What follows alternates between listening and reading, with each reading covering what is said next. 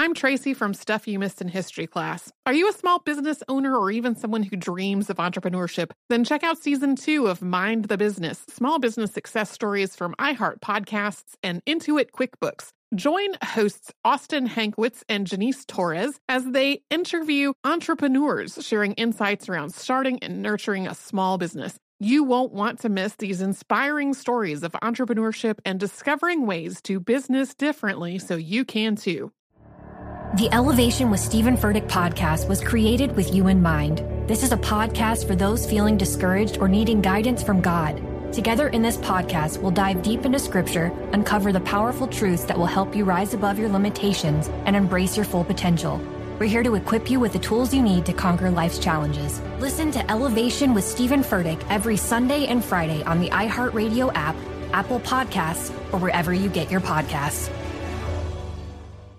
I'm Diosa. And I'm Mala. We are the creators of Locatora Radio, a radiophonic novela, which is a fancy way of saying a, a podcast. podcast. Welcome to Locatora Radio, Season 9. Love at First Listen. We're older, we're wiser, and we're podcasting through a new decade of our lives. This season, we're falling in love with podcasting all over again. And getting to the heart of our stories. We're going places we've never gone before, and we're bringing you along with us. With new segments, correspondence, and a brand new sound. Season 9 is kicking off with an intimate interview with Grammy Award winning singer songwriter Natalia Lafourcade. What's giving you hope right now? Well, when I see what music does to people, it gives me a lot of hope. If you liked Locatora before, you're going to love season 9. Subscribe to our show and you'll see why Locatora is your prima's favorite podcast. Listen to Locatora Radio as part of the My Cultura Podcast Network, available on the iHeartRadio app, Apple Podcasts, or wherever you get your podcasts.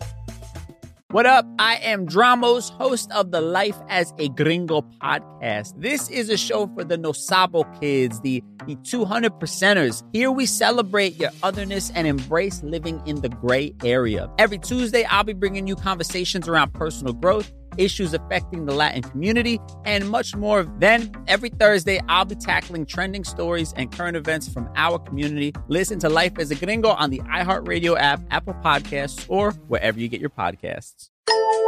Welcome to Stuff You Missed in History Class from HowStuffWorks.com.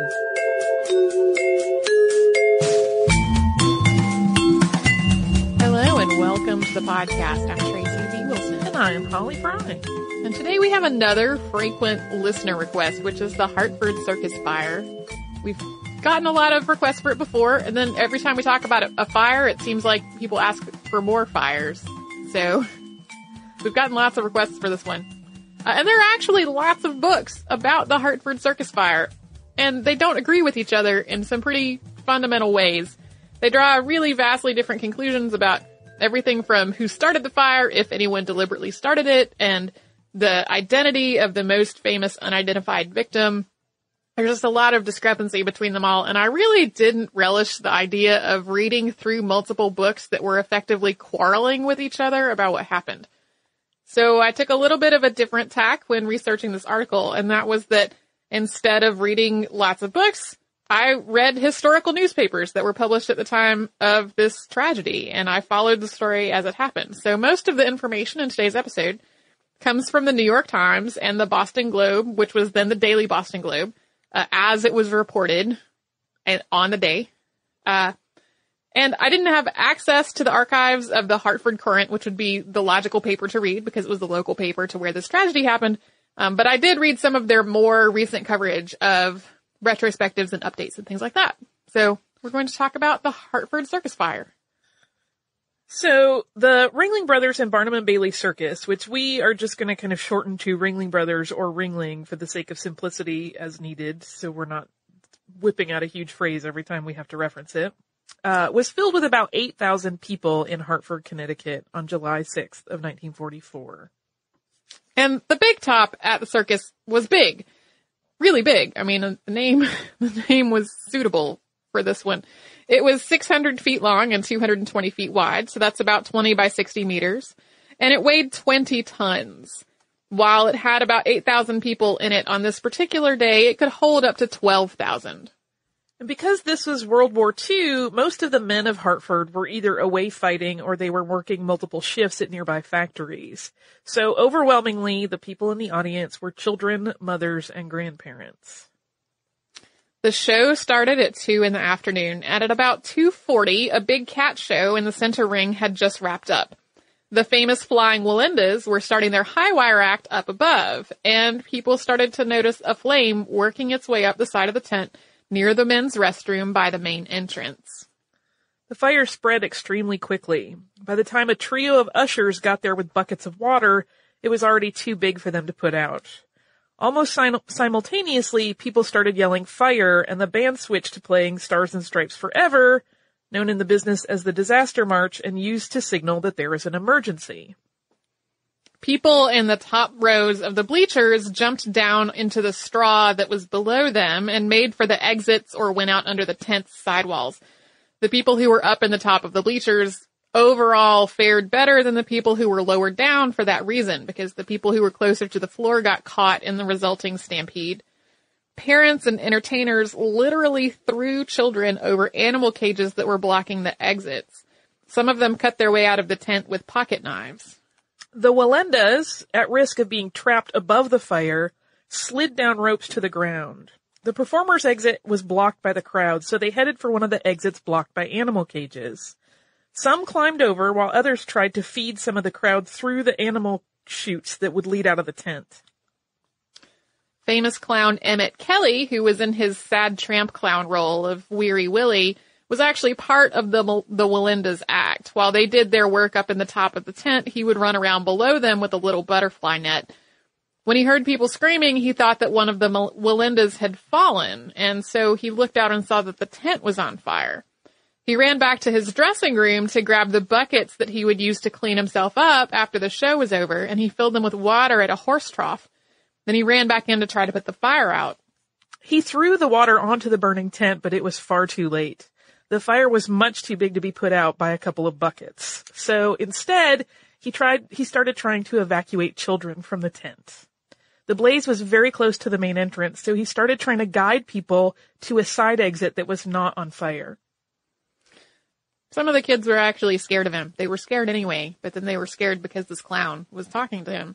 Uh, but he did get as many of the kids around him as he could to safety. And then he saw that the fire was getting close to a set of gas engines that operated some of the circus equipment. So he refilled his buckets and tried to soak the canvas near the engines as much as possible, hopefully making them less likely to catch fire. Then he escaped from the tent himself. There are actually pictures of Emmett Kelly still in his makeup carrying buckets that were taken the day of the fire. Uh, and that led to this event being nicknamed the day the clowns cried. Another heroic act by one of the entertainers came from big cat trainer May Kovar. She uh, was at the center of the tent where her animal act had just concluded. There was still a panther in the metal cage that was part of the big cat show. And she knew that if she didn't get both herself and the panther out and then secure all the cages of the other big cats who were part of the show, that they had the potential to break loose in all of the chaos and cause more injuries and deaths. Not surprisingly, if you have ever spent time around animals that are panicked, uh, this terrified panther balked at going down the chute that led back to its cages outside. It was just terrified. So Kovar used a whip, which was really part of her costume and not part of how she handled animals, to try to herd it into the chute. And once it was on its way, she realized that she was trapped. The escaping crowd had packed against the door leading out of the cage. So she escaped by following the panther down the exit chute, and then she got the big cat's cages secure so that they could not escape into the crowd. The big top collapsed behind her, and this had only been about 10 minutes since the fire started, and it burned so hot that it literally melted the tent poles and the animal cage that was at the middle of the center ring. As the tent fell on fire, it trapped a lot of people who were still inside trying to escape. Although none of the circus employees were killed, possibly because they knew they could get out of just about any part of the tent by going under the sidewalls, Many were badly burned as they tried to get others to safety and as they formed bucket brigades to try to extinguish the fire. Since no animals were in the tent and the fire didn't spread to the sideshow or the menagerie, no animals were hurt or killed in the blaze. 168 people died. Half of them were children and a third of them were ages nine and younger. Only a handful of those lost were adult men. Four entire families died and the children of five other families were orphaned. There were also 682 injuries. And uh, we're going to talk about sort of the aftermath and how Hartford responded to this tragedy after we take a little break uh, and have a word from a sponsor. Alrighty, so you may want to set up a website, but maybe you don't know how to code, or maybe you do know how to code, but you just want a simpler way where you can maybe do drag and drop kind of intuitive work. And if that's your jam, then Squarespace is a solution for you. Uh, they're gonna offer you total web setup without having to know, as we said, computer science. You can just know that you want something beautiful and that you want to put it together. They have 24-7 customer support to help with all of that. You can get support through email. You can get support through live chat and they're available 24 hours a day, seven days a week. And they will help you put together beautiful, responsive designs. They're going to be clean and gorgeous and your content is what your website is about at that point and not people trying to figure out how to find things or make it work. Uh, one of the things that we've talked about before is the Squarespace logo creator, which is awesome. If you are a Squarespace customer, it's free and they will help you put together a really beautiful logo for your website or your company. Tracy, you've talked about before how they have, uh, commerce options for people that want to set up a website that's actually a business. Oh yeah. And a lot of times if a, if a service doesn't offer that as part of its package, it can be really tricky to get all of the logistics of that in order. But this makes it really simple. It's all right there in one place as part of the service. Yeah, it's super easy to integrate and your website is going to look great on any device that people access it from. So whether they're looking at it on a laptop computer, on a tablet, or even on a mobile phone, it's still going to look fabulous. Right now you can try it risk-free at squarespace.com slash history. That's going to get you a free 14 day trial and you are not going to have to involve your credit card at all. So then if you like the product, you can keep it for as low as $8 a month and that will include a free domain name if you sign up for a full year. So if you use the offer code HISTORY, you can get 10% off your first purchase. And that is at squarespace.com. So go make a beautiful website. Get your presence online in the best way possible. And we'll get back to history. So to return to the, the city of Hartford, Army and Navy forces were deployed to the scene of the fire along with 300 ambulances and 1500 Red Cross volunteers. Red Cross involvement with the victims of this disaster actually went on for almost a year. State guardsmen were deployed as well. A shipment of six blood plasma converters was flown in from Boston, and the doctors who worked with the burn patients credited this increased availability of plasma with saving many lives. A morgue was set up at the Hartford Armory, and bodies were laid out in the hopes that next of kin would be able to identify their families. But the fire burned so hot that some of the bodies inside were essentially cremated already, and it melted some of the steel girders that held up the tent. There was a series of investigations. State Policy Commissioner Edward J. Hickey, acting as state fire marshal, is- issued a report that blamed not only the Ringling Brothers staff responsible for the tent, but also the city of Hartford for not having inspected the circus or the tent beforehand. Part of the report read, no arrangements were made or requested by any representative of the circus for firemen or for firefighting equipment to be in attendance upon the circus grounds during any performance.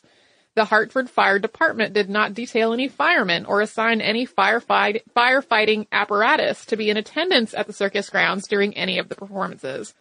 That's where the quote ends. The only inspection of the circus that the city had conducted was on the part of the building supervisor's office, which had judged that the erection of the tent, the bleachers, and the exits was satisfa- satisfactory, which was the same as in previous years. So aside from that, the big top itself was highly flammable. It had been waterproofed using paraffin that was dissolved in gasoline, and that was actually a pretty common method of waterproofing materials at the time. When testifying in the investigation, then Ringling president Robert Ringling claimed that he hadn't been able to find a material that was both waterproof and fireproof because the nation was at war, so resources were in high demand and low availability. He also claimed that the war had left the circus short-handed, which is why there were fewer firefighters on staff. Another report filed by Frank E. Healy named seven employees of the circus responsible for the fire.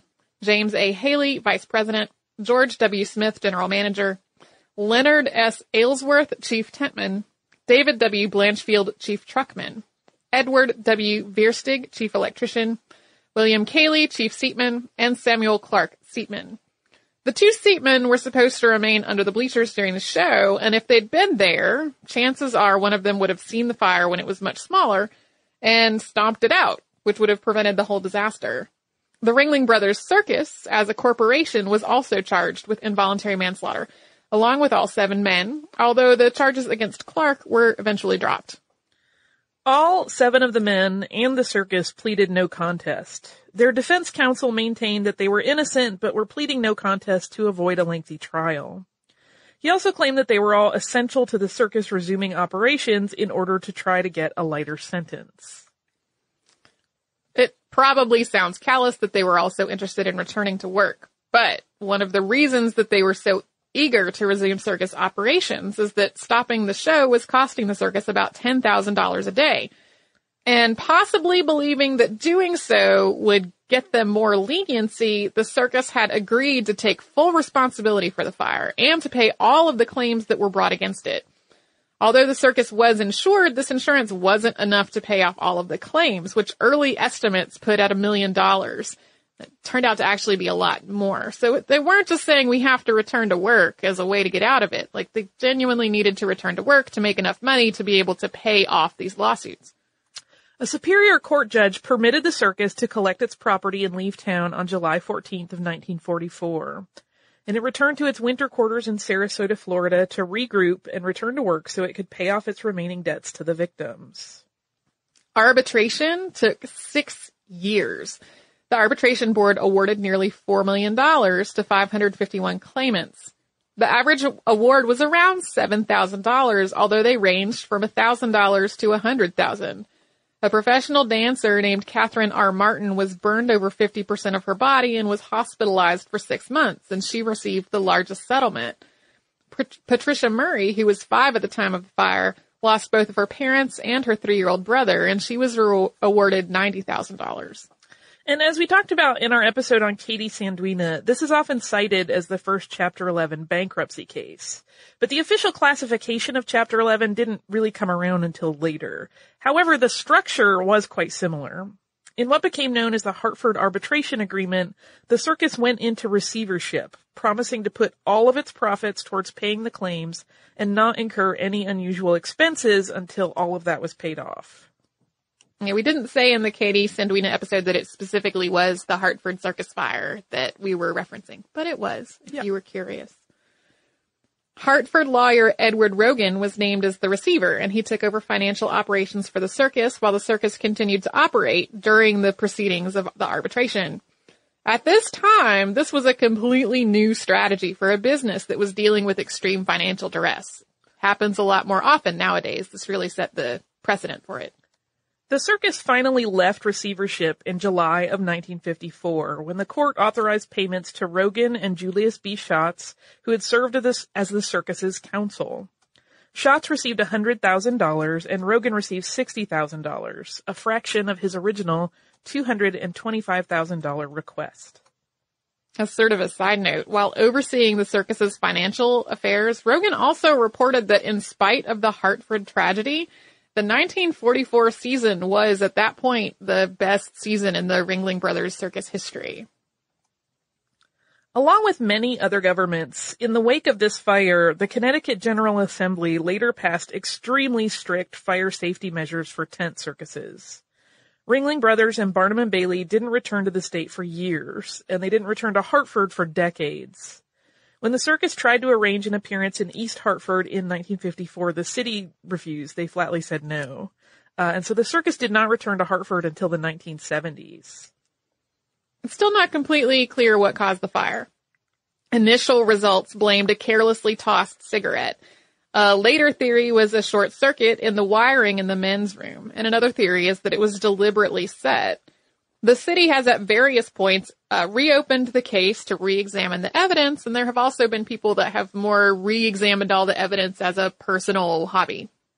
Uh, in 1950, an Ohio man named Robert D. Segee, uh, we're guessing on that pronunciation because we could not find one online that was definitive, uh, claimed that he had set the fire deliberately, saying that he was a roustabout at the circus at the time. He claimed that he had been told to do this by a hallucination of, quote, a red Indian. And while he had pleaded guilty to other arson charges in Circleville, in the Circleville, Ohio area and served time for those offenses, he was never actually charged in the Hartford circus fire. And in the end, investigators were generally doubtful that he had actually been involved. There were a lot of inconsistencies and holes in his statements, and some of his claims regarding other crimes were kind of outlandish, and he did later recant his confession. If you go poking around on the internet, or if you have previously poked around on the internet, you will find claims, some of them on pretty reputable websites, that he served time in Ohio for the Hartford Circus Fire. The time he served in Ohio was actually for other crimes that were committed in Ohio and not for the Hartford Circus Fire. And all of this seems to come from a misunderstanding in a high school student's paper, which perhaps the more recent writers who have used it as a resource didn't realize was by a high school student. I'm 100% not dissing high school students. This paper overall I've read is extremely good. Um, and the news coverage at the time of this guy and his confession a lot of it is worded very confusingly because he is framed as the man who confessed to the Hartford Circus fire. So it's sort of the man who claim who uh, who confessed to the Hartford Circus fire serves time. He was serving time for something else. Right. Uh, and there is also around this case uh, a sort of famous unidentified victim. There are several actually. And we're going to delve into their stories after we take a little break and have a word from a sponsor. I'm Tracy V. Wilson from Stuff You Missed in History class. Did you know small businesses make up 99.9% of all businesses in the United States? The world is powered by entrepreneurs, and if you're a small business owner or even someone dreaming of starting your own business, then you'll want to check out season two of Mind the Business Small Business Success Stories from Ruby Studio, from iHeartMedia, and Intuit QuickBooks. And every episode, hosts Austin Hankwitz and Janice Torres talk to entrepreneurs about how they've grown from the lessons of launching and nurturing a small business and how they have found success being their own boss. From the excitement of first starting out to finding the right tools and resources to process invoices and payments like QuickBooks Money, you won't want to miss these inspiring stories of entrepreneurship and discovering ways to business differently so you can too. And if you're a small business owner or even someone dreaming of starting your own business, then you'll want to check out season two of Mind the Business Small Business Success Stories from Ruby Studio, from iHeartMedia, and Intuit QuickBooks. This is Neil Strauss, host of the Tenderfoot TV True Crime Podcast, To Live and Die in LA. I'm here to tell you about the new podcast I've been undercover investigating for the last year and a half. It's called To Die For. Here's a clip. All these girls were sent out into the world and they were told try to meet important men, try to attach yourself to important men. The voice you're hearing is a Russian model agent telling me about spies sent out to seduce men with political power. The war in Ukraine is also being fought by all these girls that are all over important cities.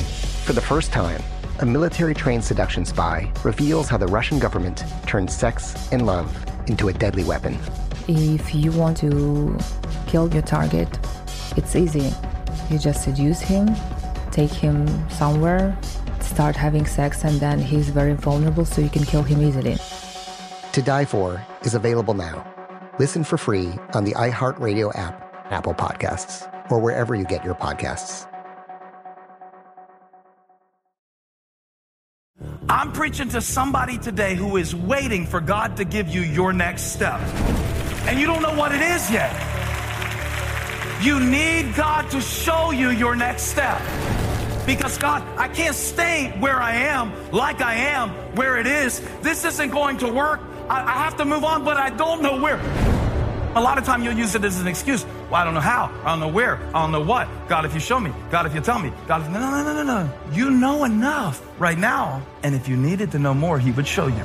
Hey, this is Stephen Furtick. I want to invite you to listen to my podcast, Elevation with Stephen Furtick. I am here to help you for the battles that you face in life, for the times when you feel discouraged, for the times that you need guidance from God. I want to give you the truth of what He says about you to help you rise to your full potential. Listen to Elevation with Stephen Furtick every Sunday and Friday on the iHeartRadio app, Apple Podcasts, or wherever you get your podcasts. Who hasn't heard names like Achilles or Odysseus, Cassandra, Medusa? But how much do you know about them from the ancient world? Let's Talk About Myths, Baby is the podcast bringing the ancient sources to life. Greek myth and history is timeless, and unless you've been living under a rock, you have seen just how true that is today. But there is so much more to these characters and stories than what pop culture can do justice. I'm Liv Albert, the host of Let's Talk About Myths, Baby, and every week I bring you stories from the ancient world, both mythological and historical, to breathe new life into these thousands of years old stories. I'm also regularly joined by some of the most brilliant names in the field of archaeology and ancient history, authors of your favorite retellings from today, and everyone in between. Join me as I dive into the wild world of the ancient Greeks and their stories. Listen to Let's Talk About Myths, Baby on the iHeartRadio app, Apple Podcasts, or wherever you get your podcasts. So today there is a memorial in Hartford, Connecticut, and the middle of it is where the center pole of the big top stood. Around the perimeter, there are several dogwood trees that note where the perimeter of the tent would have been. There's also a monument listing the names of the people who died and several plaques that give a timeline of what happened during the fire. There's also a memorial at Northwood Cemetery for the victims of the fire who were not identified. Three unidentified children and three adults were buried there on July 10th of 1944, and an unidentified baby was cremated. Uh, and I, I didn't put it in here, but uh, Northwood Cemetery is not actually in Hartford proper. It's in like a neighboring community. Only one of these six bodies that were buried at Northwood Cemetery has ever been identified, and this was an eight-year-old girl who died in the fire and came to be known as Little Miss 1565 after the number that she was assigned at the morgue. She wasn't identified for years after the fire. She had been uh, trampled during the stampede as people tried to escape. She died of her injuries about three hours after being found, but since her face wasn't very badly burned, they were hopeful that her family would find her. Her features were really recognizable, and her picture was published in the newspapers. Her story really caught the hearts of a lot of people who were following the tragedy as it unfolded, uh, especially as the attention kept returning to her case to try to identify who she was. And police theorized that her family must have uh, been new to the area and that her parents must have been killed in the fire. Or perhaps uh, some other family had mistaken a different badly burned body as their own child, leaving Little Miss 1565 behind. The search for Little Miss 1565's family went on for months. Her picture was in papers in Hartford, Boston, New York, and other northeastern cities. There were calls that came in from all over New England from people who claimed that she was their relative, but they didn't pan out. The various things didn't match up. I think they were using dental records and dental records didn't match. For decades, Hartford police brought flowers to the grave at Christmas and on the anniversary of the fire. And the coverage of that tradition would start this cycle of letters and calls about Little Miss 1565 all over again. In 1991, so almost 50 years after the fire, Hartford Fire Lieutenant Rick Davey identified Little Miss 1565 as Eleanor Cook. He interviewed surviving family members of various families in the hope of finding out who this little girl was. He also did a lengthy reinvestigation of the fire itself. Uh, Eleanor's surviving brother, Donald, who was nine at the time of the fire and was there but escaped, confirmed her identification. And the reason that she hadn't been identified at the time of the event was that her mother, Mildred Cook, had been so badly burned in the fire that she was unconscious for weeks and she ended up hospitalized for six months. Her son Edward was six and he had also died in the fire. And once Mildred was well enough to leave, she was too traumatized to look for her daughter's body. An amended death certificate was issued for Eleanor on March 8, 1991, and her remains were reinterred next to her deceased brother, where the gravestone had previously marked an empty grave. However, there are still people who actually question this identification. In part because other members of the family had said Little Miss 1565 was not Eleanor at the time of the fire. In fact, this had made Donald reluctant to ask about it. He worried that he would upset his mother or his aunt who had made the initial identification. In a weird recent twist, upon his retirement, Hartford Fire Captain William Pond destroyed the photos of her that had hung in the firehouse of Engine Company 14 for more than 25 years, saying he was afraid that her soul would never find rest otherwise. Uh, following letters to the editor after this are kind of divided about whether that was the right thing to do or not. Uh, yeah. I mean, I, I would have questions of like, was this something that, a decision that he made solely on his own or were other people involved? He seems to have been trying to get other, uh, fire department leadership to, to take it down for a long time and, and was shut down every time he asked about it. And so he did it himself as he was retiring. Figuring he was untouchable at that point. Bye. That, that seems to be, that is what I would read into it, yes. Huh. Uh, so yeah, it's sort of an odd coda to that whole story. It is. Uh, there are definitely, yeah, there are definitely some unanswered questions that will probably remain, uh, forever about the fire and exactly what happened. But it was definitely a tragedy. It definitely led to some much more stringent rules, especially about tent circuses in particular, uh, all over the United States, not just in Connecticut. In peppier news, do you have a spot of listener mail? I do. It's a correction about our episode on the Catalpa and the Fremantle Six. And this is from Louise. And Louise says, I recently discovered your podcast and am really loving it. So well done. I was listening to your episode about the Catalpa and the Fremantle Six today, and I wanted to correct something. I'm from Perth, Western Australia. And you said that the Fremantle Six was the only successful prison break from Fremantle Prison. This is not actually true. In the 1800s, there was a bushranger called Joseph Bolitho Johns, uh, known more commonly as Moondyne Joe. He was notorious for escaping and roaming the countryside so much that Fremantle Prison built a custom sp- cell specifically designed to keep Moondyne in. He escaped. You can still visit the cell today. Here's a link to more about him. Uh, and then she says she really loved the episode about Katie Sandwina. I hope I'm saying Moondyne correctly. Uh, so I wrote back and I said, wow, I wonder which of my sources got that completely wrong. Uh, some of that was based on books that have had to go back to the library since then, but it was 100% wrong. I have learned since then that not only did this guy escape and the Fremantle Six escape, there's a whole page about jailbreaks at the Fremantle prison. and It turns yeah, out it was a tradition. It turns out that there that while while they were re- relying on the uh the overwhelmingly forbidding territory around the prison to keep people inside, there were other people who broke out. So we messed that up. Uh, and now we know. So thank you, Louise, for writing to let us know that that was definitely 100% not correct. If you would like to write to us about this or any other podcast, you can. We're at historypodcast at howstuffworks.com. We're also on Facebook at facebook.com slash History and on Twitter at History. Our Tumblr is missedinhistory.tumblr.com and we're on Pinterest at pinterest.com slash History. We have a Spreadshirt store full of shirts and whatnot.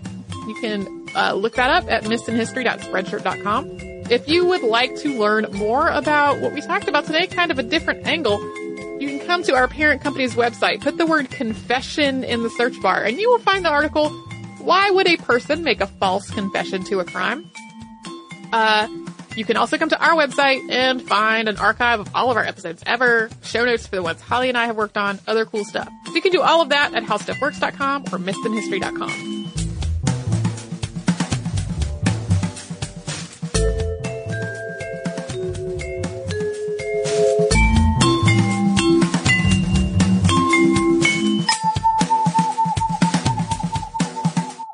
more on this and thousands of other topics, visit howstuffworks.com. The Elevation with Stephen Furtick podcast was created with you in mind. This is a podcast for those feeling discouraged or needing guidance from God. Together in this podcast, we'll dive deep into scripture, uncover the powerful truths that will help you rise above your limitations and embrace your full potential. We're here to equip you with the tools you need to conquer life's challenges. Listen to Elevation with Stephen Furtick every Sunday and Friday on the iHeartRadio app, Apple Podcasts, or wherever you get your podcasts. I'm Diosa. And I'm Mala. We're the creators of Locatora Radio, a radiophonic novela, which is a fancy way of saying a podcast. Welcome to Locatora Radio Season 9 Love, Love at, at, First listen. listen. This season, we're falling in love with podcasting all over again. With new segments, correspondence, and a new sound. Listen to Locatora Radio as part of the My Cultura Podcast Network, available on the iHeartRadio app, Apple Podcasts, or wherever you get your podcasts. What up? I am Dramos, host of the Life as a Gringo podcast. This is a show for the No Sabo kids, the, the 200 percenters. Here we celebrate your otherness and embrace living in the gray area. Every Tuesday, I'll be bringing you conversations around personal growth issues affecting the Latin community, and much more. Then, every Thursday, I'll be tackling trending stories and current events from our community. Listen to Life as a Gringo on the iHeartRadio app, Apple Podcasts, or wherever you get your podcasts. It's been almost 3,000 years, and Greek mythology has proved that it is not going anywhere. But it can be difficult to find entertaining and engaging retellings of these myths that aren't fictionalized. Lucky for you, I'm here. Let's Talk About Myths, Baby is the Greek mythology and ancient history podcast of your dreams. I dive into the convoluted and confusing ancient sources so you don't have to. Listen to Let's Talk About Myths, Baby on the iHeartRadio app, Apple Podcasts, or wherever you get your podcasts.